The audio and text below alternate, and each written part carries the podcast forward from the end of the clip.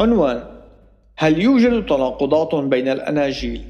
عنوان فرعي التعامل مع المستهزئين لم يتواجد في العالم القديم ذلك الاهتمام في جميع جوانب الحياة الشخصية للأشخاص إنما كان التركيز يتم على الأحداث الهامة والمحورية فقط إن كلمة بيوي وهي جمع كلمة بيوس تشير إلى سيرة الحياة المختصرة للأشخاص وهذا الأسلوب يفرض الدقة في المعلومات المسجلة إلا أنه لا يفرض في أن يتم تسجيل تلك المعلومات بشكل متسلسل زمنيا حيث يمكن أن يتم تسجيلها بناء على الموضوع.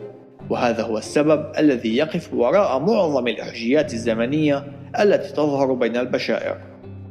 كما أن البيوي أي السيرة الشخصية المختصرة لا تنقل سردا متجردا لحياة الأشخاص إنما نجد أن الكاتب يمتلك غاية معينة مثل أن يتم تقديس القيصر كإله أو أن ينظر إلى القائد العسكري كبطل حرب ورجل عظيم أو أن تتبع التعليم الحكموية لهذا الفيلسوف أو ذاك.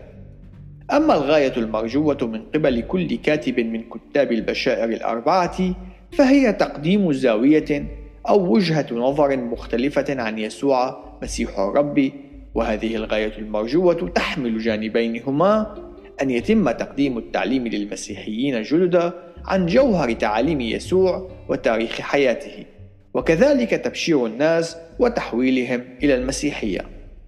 وبما أن البشائر قد دونت خلال مدة تقرب من خمسين إلى ستين سنة من حياة يسوع فإن تلك الفترة لم تكن طويلة بما فيه الكفاية للسماح بتسلل أساطير وهمية عنه. حيث أن شهود العيان كانوا لا يزالون على قيد الحياة وبإمكانهم أن يدحضوا مثل هذه السرديات الخاطئة. يوجد بعض الاختلافات في الصياغة اللغوية في بعض الأماكن بين الأناجيل وهذا الأمر يعود إلى أن الرسل كانوا قد حفظوا كلمات يسوع ومن ثم ترجموها إلى اليونانية حيث أن يسوع كان قد علم بالعبرية أو الآرامية. وللقياس فلنتأمل في المثال التالي. إن قام أربعة أشخاص بترجمة دستور الولايات المتحدة الأمريكية من الإنجليزية إلى الإسبانية فإنه سيكون من المتوقع وجود بعض الاختلافات في الصياغة اللغوية وهذا الأمر يرجع إلى طبيعة الترجمة إلا أن أساس وجذر التعليم هو عينه. ليس الأمر كما لو كان مرقس يقدم تعليما يناقض التعليم الذي قدمه متى